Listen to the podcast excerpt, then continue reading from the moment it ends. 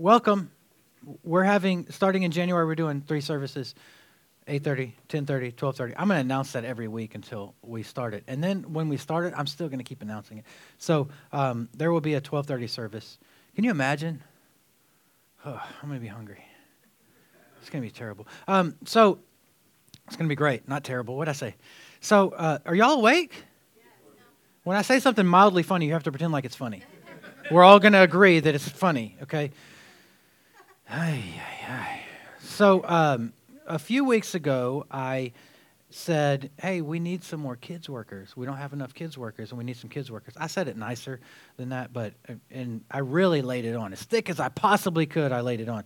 And the following week, we got zero more youth uh, kids workers. So that's not good. So I'm like, were y'all even listening? Which is cool because last week when I said it, this this past week we got several people that that wanted to join. And in case you think that you're off the hook, you are not. We still need more kids workers. So if this is your church, you're a member here, then please work with the kids. They're terrible. Just want to be clear. It's not. I'm not trying to like sweet talk you. It's a miserable time.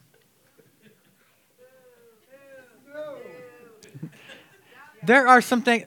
Okay, raise your hands if you work in the kids department in any any time. So ask those people; they'll tell you. it's it's actually there's it's rewarding at times because you'll you'll um, the a kid will come up to you and ask you to pray for them. And, uh, and it's just it's a beautiful thing when you see some growth in a, in a kid and you don't know like you don't know what those kids go home to. Some of you know the whole family, so but there are a lot of kids that you don't know what they go home to, and and you get to have a little window into their life and and be able to speak life into them, and uh, and it's a it's a wonderful supernatural opportunity. So please. Uh, it's not all bad. It's just mostly bad. It's, so I just want you guys to, to join. I'm not trying to, I don't want you coming back to me later saying, you told me it was going to be great when we went in there, and it was not great it's good. There's a lot of things that you learn from it. You'll learn a lot about yourself. You learn a lot about your Christianity if you go work with the kids. So go work with the kids. So um, we also last week I asked for people to to give for this. Um, the, we have this missionary friend that is in the Philippines, and I should just give six dollars and fifty cents, and it gives a family a bag of rice for Christmas. Y'all overwhelmingly supported that, and now he was asking to get he said, our, the whole thing we want to do is, he said, he's asked several groups, we just want to give um, 100 bags of rice away. So $650. Y'all gave more than that last week. And so, because of that, other people joined with the, the giving too. And he was able to buy, check us out, he was able to buy 400 bags of rice and go to the wholesale because they got it for cheaper because they bought it all at once. That is such a great, it's such a great thing. You can do the small things you do when we have this group, this, the body of Christ, you have this group that, that all joins together. You can do little things. Each of us does little things like work in the kids department. And, and it, it makes, a, makes a wonderful thing that a big thing happens when a lot of people do little things together, right? So um, there's one more thing I want to say that, that doesn't have to do with, uh, with the message, but we sang this song. Um, when I fight, I will fight on my knees with my hands lifted high. Y'all were singing like all out. With my hands lifted high,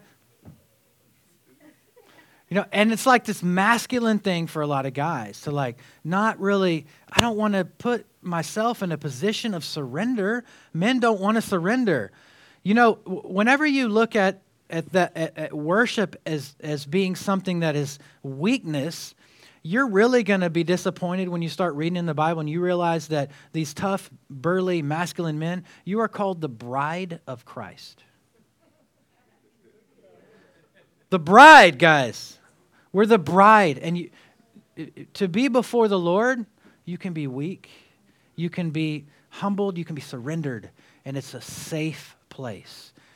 So when you, you battle with your hands lifted high, your hands have to be lifted high.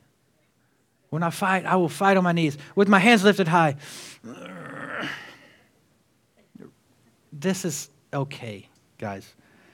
It's okay to be submitted to the Lord and surrendered. All right? So, also, so I have to, we usually do this the part of the message where we do a culture update. I want to give you a, a, a quick local culture update, and then I'll, I'll talk about what's going on in the world. um, last night we were able to host a worship night for another church, a, a new church in town, and um, well, they're newer than us. They're not new. They're over a year old. But um, so we were able to host it because they they um, meet in a elementary school and they can't use the elementary school on Saturday night. So we were able to use our building for that. It's such a, it's such a great thing. The body of Christ united. You know, it's beautiful. I'm going to talk about that some more. But um, Jessica came up. Jessica said, "Y'all have to be done by nine. And then she looked at them, and so they were like, they were done by nine. Okay. They were plenty done by nine. And so um, she came up here to set up the church to make it look good for, for everyone uh, in the morning. And so I, I checked the, we have a camera that points straight to the back, and I checked the camera a little after nine to see who else was there, if there were any other people there. And as I'm literally, I opened the camera, and as I'm looking at the camera, I was just going to check to see if there's any cars in the parking lot. I'm looking at the camera, a vehicle pulls in, the back's over here, and it pulls right next to our little shed that we have the mower and the, the yard tools in. And then we see a guy with bolt cutters starting to cut open the lock. So I was like, oh no, it's go time. So I, I grabbed my grandson and threw him in the truck. I threw him in the truck, okay? And then I, I flew up here. I called 911 on the way. I was like, hey, there's a break in 360 McKenna. I can't talk to you about it. I can't describe anything. Get people there. I got to call my wife so she doesn't go outside. If she knew there were bad guys outside, she would go outside, okay? She ain't got a brain. So don't tell her I said that. Hey, babe, you're listening online right now. I love you. So, uh, so I come up here. They're gone. Fortunately for everyone, because someone else would be preaching right now if they weren't gone. So, uh, because I'd be in jail. Because I'm holy, okay? Um, so the uh, the cops are there. They they swarm all around. It's like five units all at once. It was great. And so I tell them, and I showed them the video of the vehicle, and we had really good, like clear video of the vehicle and everything. And he says, "All right, we'll watch the area and uh, and just like we'll file a report. Send us your pictures and everything." So I'm like, "Okay, cool." So I go home and get some four inch screws to put in the door to drill the door because he broke the lock off. Look, there's, it's a padlock, and he had bolt cutters, and he cut the handle. And it took him like three minutes to cut the handle. Could have cut the padlock in like two seconds, but he's like gnawing away. Criminal mastermind, okay? So he, so he, he I come up here and, I, and, I, and, as I'm coming up here, there's a police a unit parked over there in the shade in the dark. I'm like, sweet, they're watching. The, this is great. So, um, so I put the screws in the thing and then I go home. 45 minutes later, the camera thing goes off again, and there's like lights flashing behind the building. There, there's a little parking lot in the back, um, and and they had pulled somebody over, and it looked like the vehicle. So I'm like, sweet. So I come up here. It's like midnight at this point, okay? And uh, so I showed all the guys the, the, the, pictures and the video and everything, and, and the guy standing by the vehicle, and he's like, look, we didn't go over, we haven't even been here. And the, the police officer's like, well, yeah, like, look at this, like, we we see you were here. And he's like, all right, well, we were there, but but we weren't, we never went over to the church. And it's like, look at the, we, you were at the church. He's like, all right, we went to the church, but we didn't do anything. It's like, guy, listen, watch the video we have video of you breaking into the shed. He's like, All right, we broke in the shed, but we didn't take anything. Like he couldn't carry the riding lawnmower out of the shed. He took our gas can, but he didn't. There's really nothing of value in there just to protect the lawnmower. So anyway, they arrested the guy. He had a couple of warrants for burglary. he hadn't learned his lesson yet, so uh, they arrested him, and now I mean he's gonna he's going to jail. So it's it all worked out, and it's fine. But um, one of the police officers that goes to church here wanted me to tell you when you don't leave your, your weapon in your vehicle overnight, he also wanted me to say, you dummies. Do you know how many times that happens? Police are called because somebody left their, their gun in their car and their car got, I mean, their vehicle, their weapon got stolen out of their car. Don't leave it, take it inside the house, okay? This is going to go really well. Okay. So, uh, I don't know if you saw in the news, uh, the, the, the dictator in China uh, visited San Francisco. It's important that we call him a dictator to ease tensions between the countries. Um, so, um, he came to San Francisco, and not only did he go to San Francisco, but it was clean. It's amazing what the government can do when they want to do something. They cleaned the streets of San Francisco and made it look beautiful, like, like the cities in China look beautiful and nice and clean. And so, if they want to do something, they can. So, just so you know, your government can do what they want to do if they want to do something good. Also, um, the, the, I saw this and I, I couldn't believe it because the people that I know this doesn't jive with 68% of Americans are for a ceasefire in Israel. Not the Americans I know, but 68% apparently. Um, so let me, let me oversimplify what's going on. So, some people break into your house and they shoot and kill some of your family members, and then you start shooting back, and then the criminals are like, no, no, no, no, wait, no shooting. That's what they're asking for a ceasefire. No, no, we're going to shoot. And, and like, hopefully, no one that's innocent will get killed, but we're going to respond to what's going on. Now, that being said, uh, that's their war. That is not America's war. I think that America needs to stay out of it. That's my opinion. Now, when I say America needs to stay out, we don't need to send money to them because we have problems of our own. What we're doing is they're printing money. We're in enormous debt that that debt will not be wiped out in any of our lifetimes that we will be in debt for a long time. And so uh, we need to take care of problems at home before we go and start solving other people's problems with the, the uh, resources that we need to use to solve our problems. So, um, as Christians, we need to be praying for that situation over there. We need to be especially praying for the believers that are over there, that they would be able to preach the gospel and that people would come to know the Lord, because that is the most important thing that we do on this planet is introduce people to Jesus, right? Good, because I'm going to introduce y'all to Jesus today. Previously on the Gospel of John, I'm not going to introduce, most of you know Jesus. Um, Jesus is on his last evening with the disciples. We are on, this is message number 76 of the Gospel of John. Don't laugh, okay? It's only because y'all are hard headed and y'all listen slow. Okay, that's why it's taking so long. Listen cl- faster. Um, so he's uh, Jesus has been giving the the la- the instructions to his disciples, and the entire chapter 17 is a prayer. We're going to finish chapter 17 today. It's verses uh, 20 through 26, and Jesus prays for the beginning of the chapter. Jesus praying for himself. The middle of the chapter, Jesus is praying for his disciples, and this part of the chapter, Jesus is praying for you.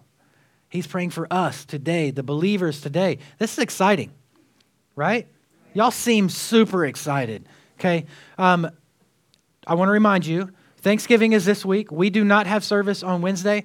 Don't bring your kids up here to church because you are going to have to take them back home. You told them they were going to get to go to church, and they're not because we're not going to be here. Um, so you get to spend time with your kids on Wednesday night. So you're like, oh! But next Sunday, we're starting our Christmas series. I love the Christmas series. Uh, do you like, who, raise your hand if you love Christmas music. I love Christmas music. Put your hands down. Raise your hand, Ebenezer Scrooge, if you hate Christmas music. Oh, you look at Troy. Our drummer, by the way, hates Christmas music. Well, guess what? Our new series is called Songs of Life. And we're going to talk about some Christmas songs. Ha! And he's, guess what? He's going to have to play them. ha! He's like, I'll play it, but I ain't smiling. Mm. Um, we're going to talk about some Christmas carols and how the gospel is preached through these Christmas carols. And it's going to be fun. And I love, love, love Christmas music. It's just, it's the best. So, John chapter 17. I do not pray, Jesus praying, I do not pray for these alone, but also for those who will, he had just finished praying for the disciples. He's like, I'm not just praying for these disciples here, but also for those who will believe in me through their word, that they, may all, they all may be one. As you, Father, are in me and I in you, that they also may be one in us, that the world may believe that you sent me. Do you believe? I, I know that you, didn't, you weren't expecting me to ask a question. Only a few of you answered. I'm going to ask again. Do you believe? Yes. If you answered yes there, everyone didn't, and that's okay. That means that Jesus was praying for you. Isn't that cool? Jesus was literally praying for you.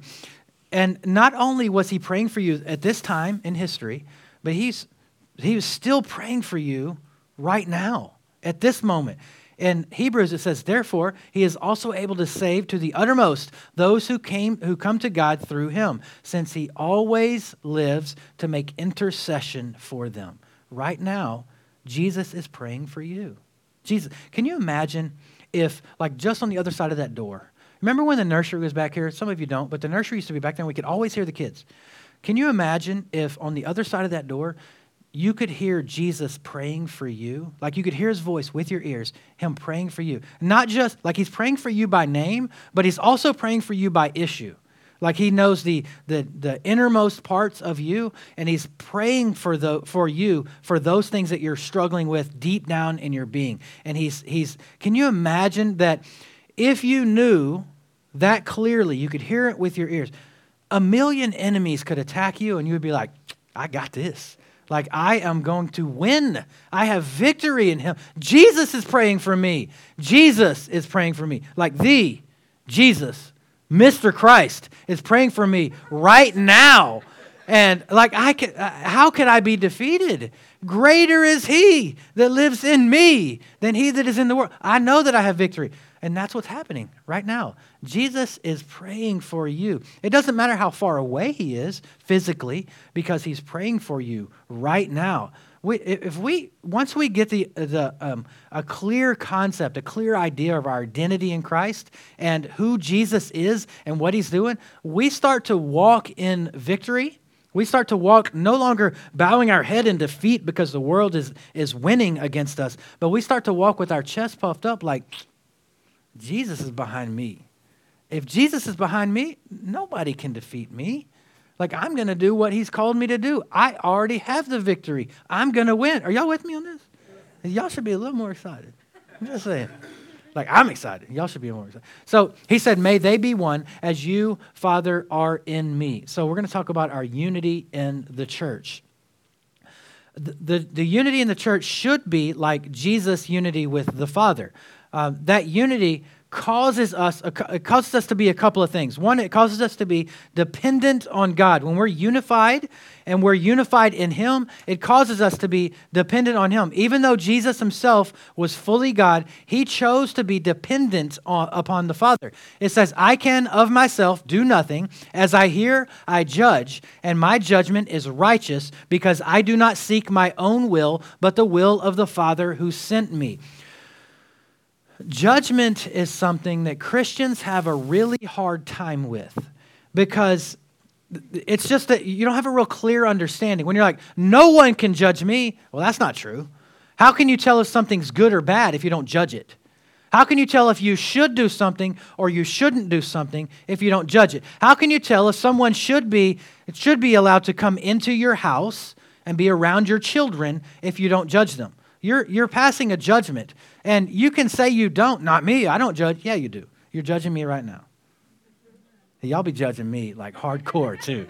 So it, you, judging is okay. Condemning is a different thing. Condemning's not okay. We can't condemn, and thank God we can't condemn, right? Because if we could condemn, you know, y'all would have condemned me dozens of times, and I would have condemned almost every one of you at least one time, okay? The ones of you that I know. The ones I don't know, just wait. I will condemn you at some point. So I w- I wouldn't condemn you because we can't condemn. That's what we should not condemn. We should judge. That is how we hold our brother and sister in Christ to the standard of the word. And that's how we hold ourselves to the standard of the word that we judge. So it, it causes us to be uh, dependent on God, and it causes us to be obedient to God. A part of the connection uh, between Jesus and the Father is based on Jesus living the life of obedience to the Father. In John 8, it says, And he who sent me is with me. The Father has not left me alone, for I always do the things that please him. Wouldn't it be great if you could say of your life that you always do things that please God? Wouldn't it be great? It would be great. Can you just say once a day that you did one thing to please God? Just one thing. Wouldn't it be great if you could do that? We could all do that, right? Yes. How about half the day? How about, eh? we're all in different places. Some of you are like, nope, I don't even care. Okay, fine. And some of you are like, yeah, some. And then some of you are really trying to submit your whole life. You're trying to be a disciple and submit your whole life to Jesus so that everything you do is pleasing to God. You're not there yet. And it's okay because, honestly, I'm just let, let, let you in a little secret. You're never going to be there. But strive for holiness. That's how you become more holy as He is holy, right?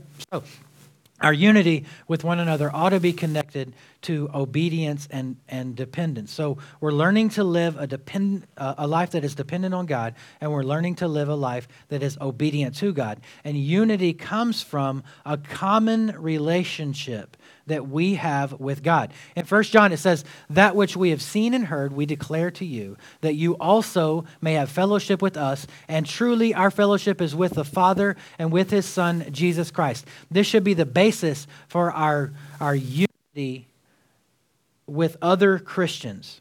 So, is there a fellowship, a relationship with God? So, um, there, whenever we look at the church in general, and I'm not I, like I hate it whenever I I have to say because sometimes I have to say something negative when when a church is doing something that goes against the word of God, I say something about it. If they're doing something that's stylistically different, okay, more power to you. There may be there uh, may be other Christians that dress differently than you or sing differently than you. They may believe differently about the Holy Spirit. Like some people are like, "Hey, they're weird. They speak in tongues," or "Hey, they're weird. They don't speak in tongues." It's like you can find one side or the other those aren't the important things. There are some things that are important, but those are not the important things. There are three things that are vital, three things that are essential in order to be in unity in the body of Christ. One is that Jesus is the only way to heaven. The second one is Father, Son, and Holy Spirit, three in one. And the third one is the Bible is the Word of God. It's like a three legged stool. If you take out one of those legs, the stool's going to fall over.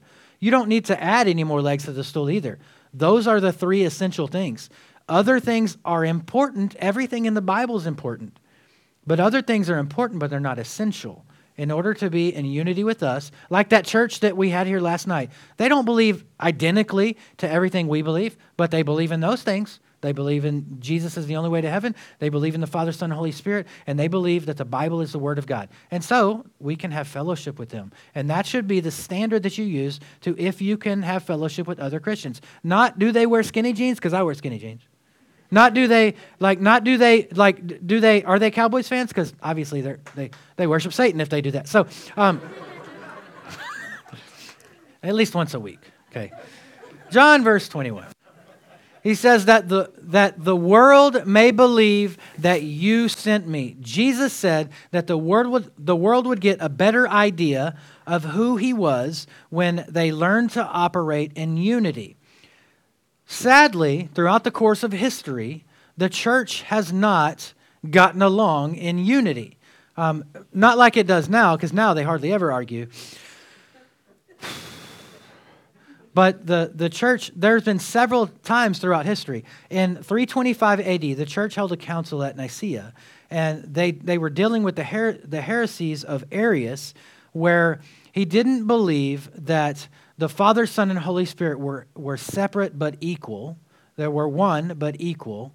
And, and they believed that, that the Holy Spirit actually came from the Father and not from Uh, not that he was equal with the three. So they that split the church. In 1054 AD, they had the great schism that took place, dividing the Eastern Orthodox Church from the Roman Catholic Church, and that division seemed mostly to be about who is going to rule over the church because people used to want power back in the old days people used to be looking for power to, and, and who is going to rule. If you look at our church, and you thought, who's in charge there? Who has power? You would be, it's not Randy, obviously.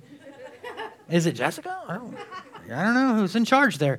Um, we're not we're not looking for power here. I am not I'm not trying to rule anyone. I literally am trying to figure out how can I serve them. What can I do to serve them? How can I love and serve them? And I only do that because that's what I saw my Jesus do. So I'm trying to serve and love them.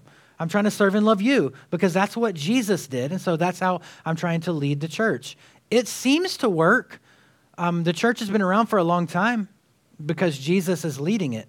And then let's go to uh, 1517. You may have heard about 1517 before. Um, this guy named Martin Luther tacked up his 95 Theses on the door at Wittenberg, and he, it led to the Protestant Reformation, splitting the Roman Catholic Church. And his, his Reformation of the way that the Catholic Church was in power and they were ruling with an iron fist, and they said no one could come to God except through us. And, and Martin Luther wrote, no, this is about grace through faith. Like, read the Bible. It's about um, the, the, abuses that had developed with all of those church leaders looking for power, kind of like the Pharisees. And then, if you, if you fast forward uh, 17 more years in 1534, the Church of England broke from the Roman Catholic Church because the Pope refused to give um, Henry VIII a divorce from his wife. So, y'all know who Henry VIII is, right? I, Henry VIII, I am. You remember the song? Y'all want to sing it together? No, I'm just kidding. I'm not going to sing it. No. So, um, so Henry VIII wanted to divorce his wife and marry another woman. The other woman's name was Anne Boleyn. And um, if you like, so so they split the church so that he could do that. The Church of England, so that he could do that. And Anne Boleyn, just three years later, lo- literally, literally lost her mind. if you know that's funny, she was beheaded. Three years later, she was beheaded. So when I said she lost her mind, head chop. Okay, so it's not when when there's not unity in the church. It's not always bad, um, but the the the when there's a break, it has to be based on the truth of the word because the Bible never changes. Jesus Christ, I'm just making this up. Jesus Christ is the same yesterday, today, and forever. I just made that up. I shouldn't. Oh, no, it's there on the wall there. Jesus is the same. The Word of God never changes. People go all over, people go bananas. But the Word of God never changes. And therefore, we need to base everything that we believe not off of what I say, not off of what somebody else says, but off of what the Bible says. And if you find me saying something that the Bible doesn't say, you confront me about it. You can call me out. Don't do it in front of everyone, please. But you can call me out. I don't mind it at all because you're not going to hurt my feelings.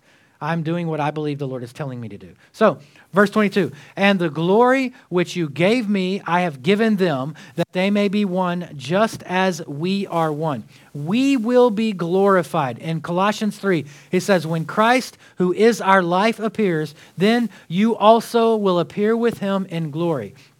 The hard thing is that glory seems so far from our daily lives, right? Like you're, you're getting the kids up, and getting them ready for school. That is not a glorious moment.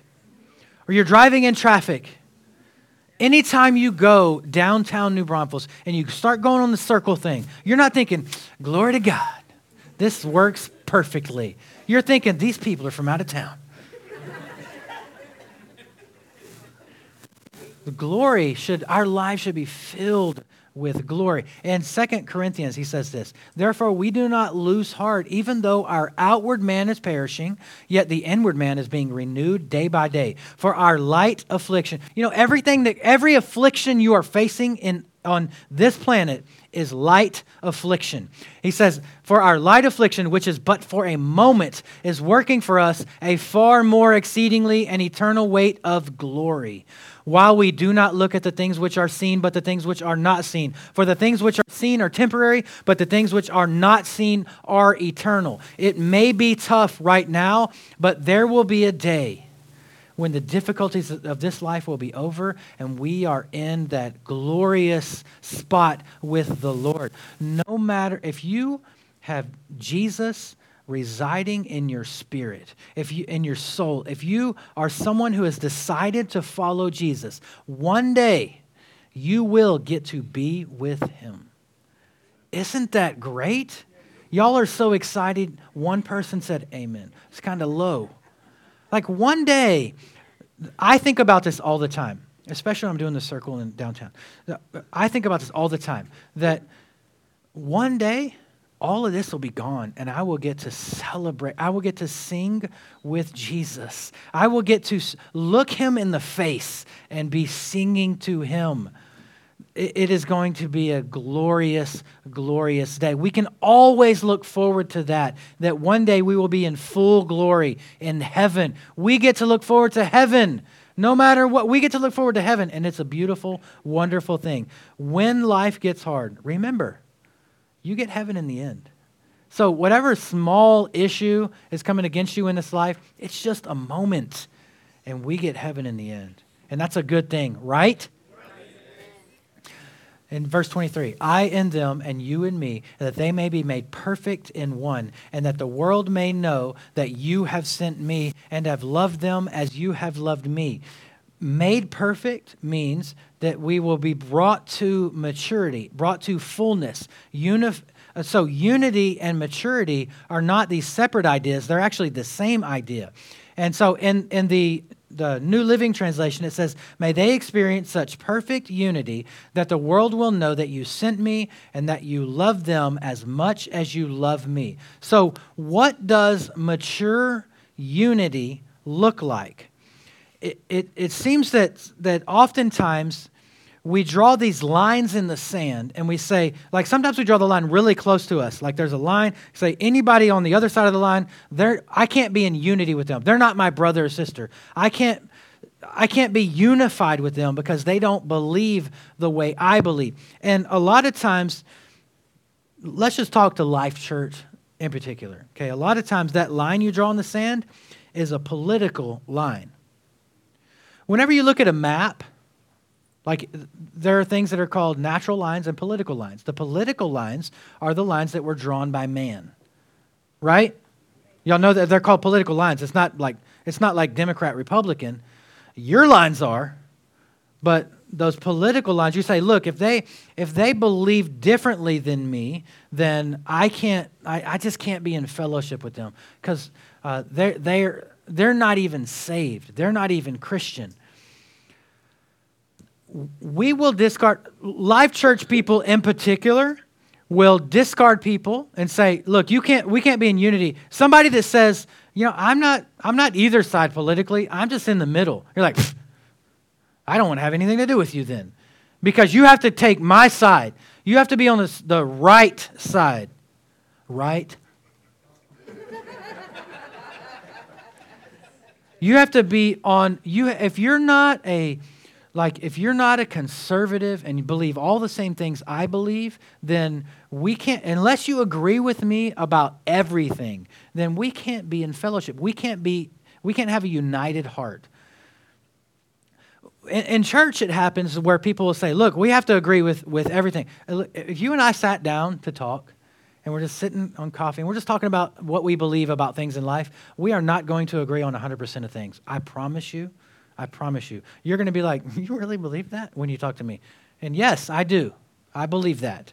Whatever the thing is, we are not going to agree on everything. In churches, people will fight and, and disagree with all kinds of, and they think we have to agree with everything, including like the color of the. Look how cool this wood looks. Isn't that awesome? Sebastian did that this week, and it looks great. And if you don't, if you're going to clap, clap. It's really awesome. So, um, if you don't agree that this is good, shut up. I don't care. It looks really good. I think it's awesome. He is also for hire, just so you know. Um, he's right here if you need uh, something really awesome done in your house. So um, sometimes we draw lines really close to us and say, you have to believe everything I believe about everything, and then we can be in unity. And sometimes we draw lines that are way too far from us about, look, everybody can be, aren't we all just children of God? No. Let me be clear on something. Everyone is not a child of God. You're, you're a creation of God, absolutely. But you don't become a child of God until you are adopted into his family by the blood of Jesus. That is how you become a child of God. How great is the love the Father has lavished upon us that we should be called the sons and daughters of God. We are adopted into his family. Whenever you look at uh, people that say, look, everyone is just part of the, we're, you remember the song, We Are the World? We are the world. Remember that in the 80s? Like, y'all remember that? No, we are not. We are not. We are not all one family. We are not all one. We cannot be unified with everyone because we are not all children of God. I am not saying that we don't reach out to people of other faiths. Let me just point out the way that we do church here at Life Church is I say, this is what the Bible says, do what the Bible says. And I don't mean like what we believe about about controversial subjects, controversial topics in culture, what we believe about homosexuality, what we believe about abortion, what we believe about what people call transgender things. We believe what the Bible says, and that's, that's our standard. Culture, what culture says doesn't matter. What the Bible says matters. And so I tell you to do what the Bible says. And we are called Christian extremists because of that. We are like way outside of, of mainstream Christianity because we believe the Word of God. Now, if we were to take a, a, a Muslim church, whatever they call it, a Muslim church, a mosque, and, and they had someone doing what I'm doing for Christianity, and they said, Look, you, you take the Quran and you do what the Quran tells you, and you believe the traditions and the values of what the Quran teaches you, and you, and you do everything that it says. So if somebody does that for them, they absolutely hate you, Christian. They want you dead, and they would literally, literally, the people that, that believe it truly, they would kill you if they could get away with it and not go to jail. They hate you that much. And those are the people that culture says, look, I asked ChatGPT the other day. Y'all don't think I write these sermons, right? I'm just kidding. That would be funny. I asked ChatGPT, I was like, um, do Muslims hate Christians? And then it tries to like, it tries to soften it up. Look, don't don't believe in the extremist version of like there. Of, of course, there are some extremists, but but Muslims in general do not hate Christians. Muslims that are trying to follow what their religion teaches do, they hate you and they want you dead. They are not our brothers and sisters. We cannot be unified with them. It doesn't mean that we don't reach out in love to try to draw them to God, who is Jesus. It, th- of course, we reach out, but they don't stand with us when it comes to proclaiming the truth of who God is. They will try to convince you that they worship the same God. Jesus is that God that we worship. And so we worship him. And, and they believe that Jesus was a prophet. They do not believe the way we believe. Neither do Buddhists, neither do Jehovah's Witnesses, neither do Mormons. The, all of those people don't believe what we believe about Jesus. So they are, even a lot of, not all, but a lot of Catholics don't believe that Jesus is the only way to heaven. Therefore, they, they cannot be in fellowship with us. Many can. I would even say most can. But many don't believe that Jesus is the only way to heaven. So, who are you willing to claim unity with? It ought to be people, the people that you are willing to claim unity with, are people that believe Jesus is the only way to heaven, the Father, Son, and Holy Spirit, three in one, and that the Bible is the Word of God. If they believe those things, we can have unity with them, right? Sometimes we unite over the wrong things, and we call close unity over the wrong things. Um, I heard that this lady was telling this story about her, her, um, her granddaughter. She said her granddaughter came and said, Grandma, I have, I have friends that go to all kinds of different churches that are really close friends of mine. Um, and and that's, that's, it really doesn't matter if we go to different churches, right? It only matters if we're Republicans, right? the grandma's like, oh. um, our unity should be over the fact that we serve the same Lord. And that Lord is Jesus. It's crazy to not get along with each other that are part of the body of Christ. There's so much fragmentation in the body of Christ. In the in the church the church in America will divide over the most ridiculous things. One of the big things that that I've seen in the last couple of years is um, the role of women in ministry. If you don't believe that women can be anywhere in ministry, then I need you to understand what kind of church you're in right now. We're in a four square church. Four square was founded by a woman. I'm out of here. I uh, hope you don't leave. So these people will take, they don't look at what the entire Bible preaches. They'll take two verses that are taken out of context In the there are two verses. One of them says women should be quiet in the church. I talked about that a few weeks ago. If you, I don't know if y'all know we have a podcast. You can go back and listen. Um, so and and there and and so it says ask your husbands at home if you have a question. So shut up, women. Um, no, I'm not saying that. I'm saying that's what the Bible says. Okay, just don't get mad at me. Paul said it first. Okay. And, and then they take these verses and they take them out of context. All throughout the Bible, there's women in leadership positions. And they take these two verses out of context and they say, look, women can't, women can't have any role. And then they develop, and then they split churches over the whole, the whole thing. Jesus is the only way to heaven. Father, Son, and Holy Spirit, three in one. The Bible is the Word of God. If it's not those things, the church shouldn't split. If it is those things, adios. Like if you if you don't believe those things, bye. Like th- those are the most important things. Those are the essential things. I will literally argue until my face turns blue about these three things. The other things, I'll tell you what I think, and then be like, "You're wrong," and then we'll be move on. So um, there was this uh, this insane asylum, and there's this wall around the insane asylum, and uh, this guy hears these people are going 13, 13, 13. And he hears it and he's like, what is happening? 13, 13, 13. And he's walking by and he's like, there's a sidewalk outside. And, and he's like, there's a little hole in the fence. So he's like, oh, I'm going to go see what they're 13, 13. He looks in the hole and then boom, they poke him with a stick right in the eye. And then they're like, 14, 14, 14.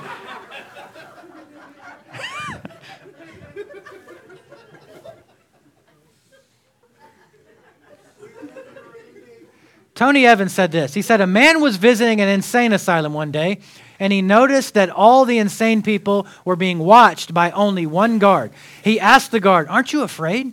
The guard said, Absolutely not. He said, Don't you believe that, that since you're the only one here, these people could overrun you and break out of the asylum? And he said, That's impossible.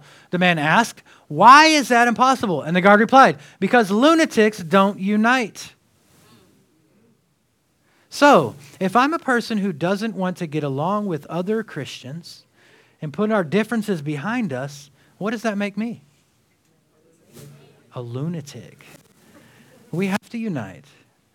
Our enemy in our culture is winning. And you know why? It's because the church is not united.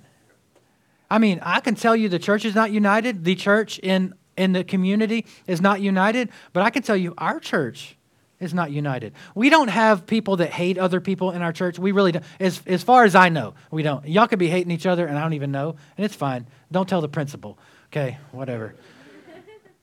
but our church is not united in that there are many of you who call this church your home church. You have been attending here. You're not giving. You're not serving. You're not going out and bringing people to church. And, and if you're still trying to figure out if this is your church, that's fine. I'm not trying to compel you to do those things. But if this is your church, you need to be giving. You need to be, you need to be serving. I don't know if, do y'all know we have a, an opportunity for you to serve in the kids department? Have I mentioned, I've mentioned that, yeah. And, and you need to be bringing people here. Not that there's anywhere for them to sit most of the time, but you need to be bringing them here, okay? And, and when we're united, we understand the purpose of why we're here. You have friends that have sworn off church. They said, I'm never going back to church because they had a bad experience at church.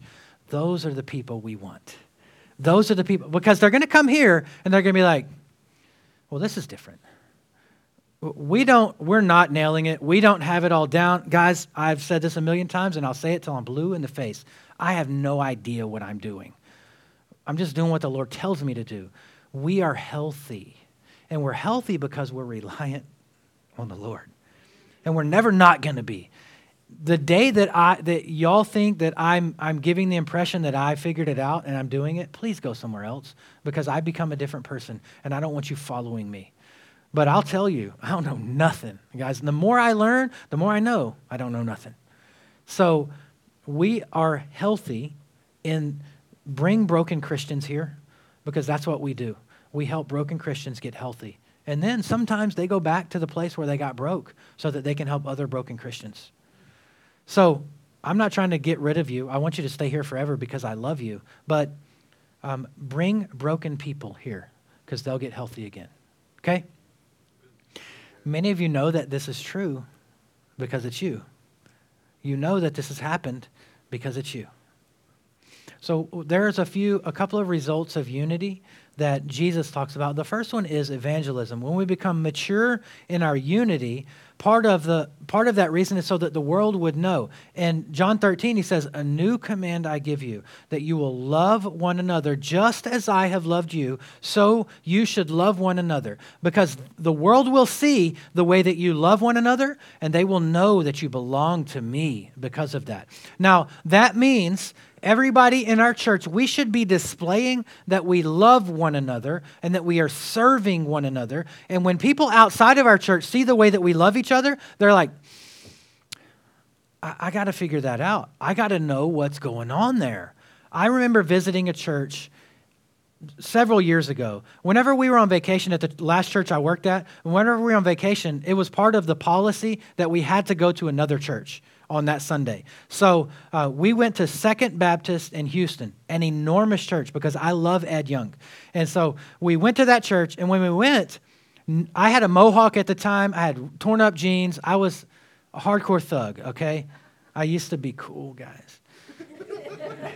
and, and so I, I went to the church, no one talked to me because I looked different, and no one talked to me. But they definitely talked to each other.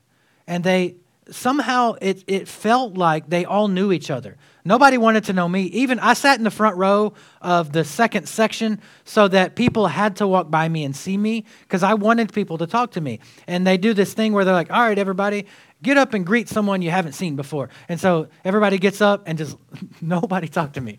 Like nobody talked to me. And and it was fine, but I would have gone back there to see how they know each other and, and how did y'all get to love one another? Because I, I, I, didn't understand it. The church was there were several thousand people there and they all seemed to know each other. And you know what the answer to that was? I found out later. 80% of that church is involved in their small groups. That's how they knew each other. We also have life groups but that's another commercial. I already asked you to work with the kids. So i can only do one hardcore infomercial per sermon whenever I say we should love one another inside the church, but we should also love our brothers and sisters at other churches. We should be willing to serve them. And we should be willing to, uh, to invite them to come into our building and use our building to have worship nights because they don't have a building yet. So the second thing is the first thing is evangelism, and the second thing is that it would display God's love, the God, the love that God has for us. When we learn to put down our, our arms and to not be in battle against our brothers and sisters, that God's love is demonstrated through us. In 1 John 3, it says, By this we know love because he laid down his life for us, and we also ought to lay down our lives for the brethren. We should be willing to lay down our lives for each other. And not just each other in this room, but each other in the body of Christ. Right? Verse 24 Father, I desire, Jesus, Father, I desire that they also, whom you gave me, may be with me where I am, that they may behold my glory, which you have given for me, or given me, for you loved me before the foundation of the world. Jesus prays that we will be with him. Can you imagine on that glorious day when we get to enter heaven? Jesus comes up to you and he puts his arm around you and says, Let me show you where I was before the foundations of the world. Let me show you what look like. He was in heaven and he put on flesh so that you could know God, so that you could be in heaven. The, the price that was paid for us to be there too, that Jesus would come. He is the one that, that always was, and that is, and that is to come. He wasn't created in order to, he was created on earth to come and to pay the price for your sin. And in 1 Thessalonians it says, For God did not appoint us to wrath, but to obtain salvation through our Lord Jesus Christ, who died for us, that whether we wake or sleep, we should live together with him. God didn't create you for hell. He didn't create you for wrath. He died for our sins so that we could live with him. The, the promise that was made. John 14, he says, Let not your heart be troubled. You believe in God, believe also in me. In my Father's house are many mansions. If it were not so, I would have told you. I go to prepare a place for you. And if I go and prepare a place for you, I will come again and receive you to myself, that where I am, there you may also be. He promised to prepare a place for, that, so that we could go and be with God. And that prayer was pray, prayed here in this text. If Jesus prayed for prayed this for us, don't you think that God will answer that prayer? Oh, I'm sorry. Y'all thought that was rhetorical. If, if he's going to answer any prayer, don't you think he's going to answer Jesus' prayer? Yes, of course he is. The ending of chapter 17. O righteous Father, the world has not known you, but I have known you. And these have known you, talking about the disciples, have known that you sent me. And I have declared to them your name, and will declare it that the love that the love with which you loved me may be in them and I in you. We've talked many times about how a person's name actually describes their character. It's crazy how that happens. And Jesus is perfectly declaring the name of God, declaring what God is like. He speaks about the truth of God and the truth about who He is and how He is. The goal for this truth is that we might experience the love of God in truth and in unity. Truth without love is brutality. So, whenever I think of this, you know who I think of every time? It's Simon Cowell. You know, when they go on American Idol, and those people, I don't know how they make it to be on TV. They're such bad singers. And, and they, they go in there, and he's like, You are possibly the worst singer I have ever heard. In my, and there's no love in that. Some of you think, I would really like to sing on the worship team. Come and try out. I really want to be Simon Cowell. I'm going to be like, wow, you're terrible. You should not ever sing, not, you shouldn't even sing in the shower. It should be illegal for you to sing. No, I wouldn't say that. But truth, like without love, is just brutal. But love without truth is hypocrisy. When you love people and don't confront, you don't love them. That's a lie. That's fake. As we grow to understand the importance of unity, it's also important to know where the limits are. Unity doesn't mean that we're silent when a brother or sister strays away from the truth. If, we, if you really do love them, then you have to speak truth to them. The gospel must be shared. You have to, Jesus is the way. Jesus, not only is Jesus the way, Jesus is the only way. So Jesus said, I am the way, the truth, and the life. No one comes to the Father except through me. So if someone at the end of their life doesn't go to the Father, where do they go? Why are you so reluctant? They either go to heaven or hell. That's not my opinion. That's not my desire. That is what the Lord says. It doesn't matter what I think, it doesn't matter what I want. It's heaven or hell. Those are the only two options. So, in the last probably 15, 20 years, hell and the justice of God have been under attack. That people are people say now, God, uh, how could a loving God send someone to hell to be in agony. I just can't believe in hell because a loving God could never do that. Let me just resolve this. Have you ever heard anything like that in your life? Okay, so let me resolve this for you. It's super simple. God has never and will never, ever send anyone to hell. God never sends anyone to hell.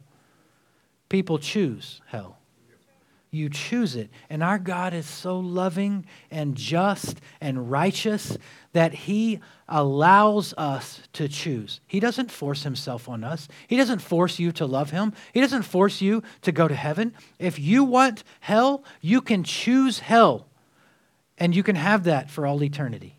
If that's what you want, He allows you to have what you choose. No one that's hearing my voice will ever be able to say, I didn't know. You do know. Right now, you know. You choose heaven or you choose hell. And so we are supposed to be people that are displaying what God is like, displaying God's love, displaying His justice, displaying His righteousness and His holiness. We're supposed to live lives that are attractive to people that don't know God, so that the, these people that are perishing and that are on their way to hell apart from God, that they would know Him. Don't assume that most people know God. Don't assume that the people in your life that you're like, of course they've, they've heard the gospel. I don't need to tell them they've already heard it. Don't assume that because the Bible says, narrow is the gate and difficult is the way which leads to life, and there are very few that find it. We are part of the very few that have found it. Unity doesn't mean that we stop telling the truth to one another. Paul talks about it in, in what does it look like in the context of truth. This will continue until we all come to such unity in our faith and knowledge of God's Son that we will be mature in the Lord, measuring up to the full and complete standard of Christ. Meaning, until you're just like Christ, this is going to be a process. We're going to keep going at it until you are perfectly like Christ. Raise your hand if you're perfectly like Christ. Good job. I was just asking you. Just Jim. Jim. He's in Christ, he's perfect like Christ, but he's probably the closest in real life. So um, we won't be tossed and blown about by every wind of new teaching. We will not be influenced when people try to trick us with lies so clever they sound like the truth. Instead, we will speak the truth in love. Hey, Christian, don't forget that when you speak the truth and you call somebody out, don't forget that in love part because y'all forgot that part. You, we forget that part. I'm probably the worst one at this because I'll tell you when you're doing something wrong, not always in love. I mean to, like, I'll tell you that I'm saying it in love, but I'm saying it because you are a knucklehead and you need to hear it speak the truth in love, growing in every way more and more like Christ, who is the head of his body, the church. He makes the whole body fit together perfectly. As each part does its own special work, it helps the other parts grow so that the whole body is healthy and growing full of love. Paul links unity with maturity, but only as we learn to speak the truth to each other in love. So I'll ask you, do you believe in Jesus Christ today? Jesus came to save you from your own sin. And God loved you so much that he sent his son to pay that price for your sin. Any if you've told one lie in your life, you're a sinner. And you need to be saved from the wages of sin, which is death. Jesus came to pay the price for your sin so that you could come to know God. And you need to believe that. But believing is only part of it. There's also the part where you're living your way and you're doing things your way, and it's called repentance. You're turning from your way and you're turning towards God's way, meaning you are going to do it His way. Whenever, maybe you're in here today and you've, you've heard it a thousand times, but you, you can't point back in your life to the moment that you decided to follow Jesus. Today's your day. Today's the day that you're going to say, that November 19th, 2023 is the day that I decided to follow Jesus. I repented, turning from my way, and I turned toward his way. Now, when you repent, some people will, if you repent today, today's the first time you repent, and you say, I'm going to follow Jesus my whole life. I'm going to do it right. I'm going to, I'm going to find out what he wants for me to do, and I'm going to do those things. You could actually need to repent again before you even stand up out of your chair. You could sin again. And then you stand up and you could sin again. And then you could go to walk out the door and somebody gets in your way and you could sin again and again and again. So, you know what you do, Christian? Whenever you sin, you repent. And you repent and you repent and you repent and you repent and you repent. And then the more you repent, the less you'll have to repent. The more you, you, you turn your life back over to Him, the more you turn back to Him, the less you'll turn away from Him because you'll see that His way literally is better. Even if we didn't have heaven waiting for us in the end, His way to live is just a better way to live. It's better here on earth. You've heard people talk about, and I know I'm not talking to everyone in the room, but I'm talking to someone, or maybe you're listening to the podcast and I'm talking to you. I know there are people that listen to our podcast that can't say, that moment is the moment that I that I turned my heart over. I turned my life over to Jesus. And I want to tell you right now, if this is your moment, that it would be the time that you say, This is the time, I believe in Jesus and I'm repenting. I'm turning to God. Today is the day that I'm turning to God and I'm going to repent and I'm going to give Him my life. And I know that I'm not going to be perfect, but I'm going to turn to Him every time I'm not. If you're listening online, if you're watching on Facebook, let us know if you made that choice. If you're in this room, we're going to pray in a minute. And when I pray, I'm going to ask you to raise your hand if that's you. No one's going to be looking at you, no one's going to be judging you in a bad way, but we're going to give you the opportunity to respond to that. Let's pray. God, we thank you so much that you make a way for us to know you, to be in your presence. We know that if we, as, as imperfect sinners, were to enter the presence of a perfect and holy God, that you would no longer be perfect. So we can't be in your presence unless we too are perfect. And we know that you made a way for us to be seen as perfect in your eyes by having our sins washed in the blood of Jesus. And, and Lord, I know there are people in here want to commit to following you from this point forward. And I would just ask if that's you, all you have to do is just raise your hand, let me see your hand and that you're going to follow Jesus with your whole life from this point forward. We thank you, Lord. We thank you that this is a moment that people can look back on. That there are people listening online right now that I know don't have a relationship with you. That it's so simple. You make it so simple to know you and to be made right in your eyes. That all we have to do is believe that Jesus is your son and repent We thank you, Lord. We thank you that you continue to, to call this church, Life Church, to help Christians be healed. We thank you that you're calling unsaved people to, to come into our building and to come into our lives so that they can know you. We thank you, Lord, and we know that, that the best is yet to come. And we want to be completely and totally submitted to you, that we would continue to be a light in this community. We thank you, Lord, and we love you. It's in Jesus' name we pray. Amen. Love you guys.